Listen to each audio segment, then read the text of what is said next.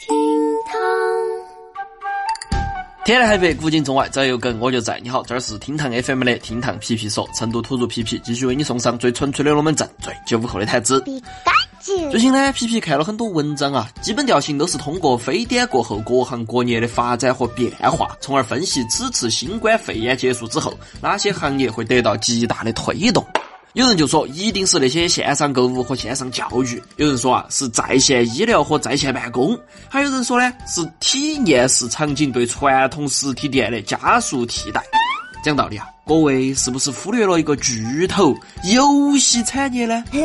宅男宅女的漫漫长假咋个过？游戏至少占据了他们除了睡觉的四分之三时间啊！这个春节哪些游戏赚爽了？话不多说，我们马上来看。曾经有一份六百多块钱的健身环大冒险摆在我面前，我没有去珍惜，因为日本连五百块钱都不要，黑心淘宝店主，我等。过年前啊，随着肺炎疫情的爆发，春节大概率要在家后头蹲到起。面对已经涨到八百块钱的健身环，我再一次选择了犹豫。也许可以等到闲鱼收二手。到现在，面对已经直逼一千三百块钱的健身环，我快要按耐不住冲动了，因为我要憋疯了。哎，这种当事人就是后悔的心情，不光存在于没有多抢一包口罩，也适用于没有早一天买健身环。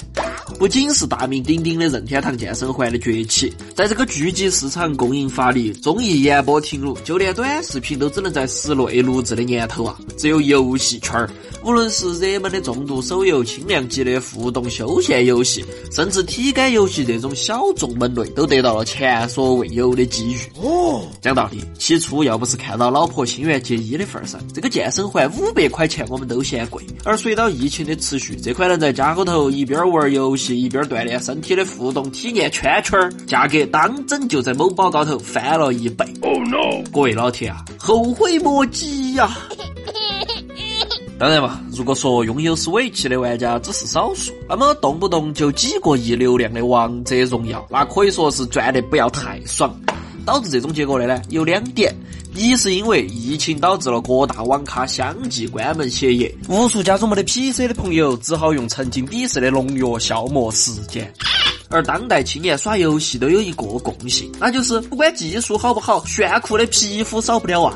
所以伴随到新年限定皮肤等等活动的展开，农药小赚几千万应该不是啥子大问题。这第二嘛，自然就是因为王者荣耀的对手不给力。国内手游三巨头另外两个和平精英、阴阳师虽然欲与农药一较高下，但总因为后劲儿不足和消费的花样不够刁钻而没有登顶榜首。至于老对手英雄联盟，先有鼠年没有老鼠，策划没有亲妈的玩家强势吐槽，后有因为疫情而无法按时进行的 LPL 联赛，基本啊老早就失去了可以趁此机会大赚一波的可能。不过嘛，农药还不是疫情最大的受益者。付费榜的第一名被过度应景而再度翻红的瘟疫公司捧得，该游戏连续十四天霸榜啊！除了这些头部选手以外，其余的游戏表现也相当不俗。比如发行已经超过了六年的《奇迹暖暖》，在一月十七号更新春节版过后，重返畅销榜的第二十五名，而且后续并未出现排名跳水。作为一款几乎没有任何游戏类社交的换装手游，《暖暖》的逆袭与当下宅的大势所趋可谓不无关系。不少老玩家就表示：“哎呀。”反正宅到家头没得事，那就不如再下回游戏养下女儿耍。而在不聚会、不聚集的号召下，线下棋牌室纷纷关门，让不少四川人民怅然若失。但是好在线上棋牌类游戏我们还有。春节期间，欢乐麻将、欢乐斗地主、小美斗地主等等的下载量持续飙升，而这类游戏的玩家属于我们平时所说的那些非传统游戏玩家。即平时没有固定打游戏的习惯，只是希望宅到家头的时间能够找点事情做。这些由线下转至线上的玩家涌入，给休闲互动类轻量级游戏带来了新的机会。而最屌的就是那个阳光养猪场和脑洞大师哦，这两个啊才是春节的两大赢家。这两款游戏，一个是休闲经营类，一个是脑筋急转弯类，都是老少皆宜消磨时光的绝佳法宝。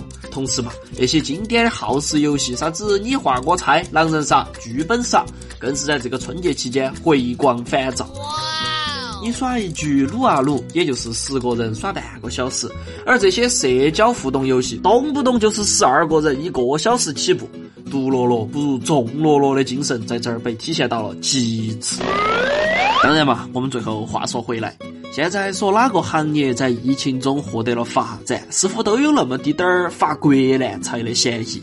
但是讲真啊，如果没得商超外卖游戏解压，这个日子是不是更难挨呢？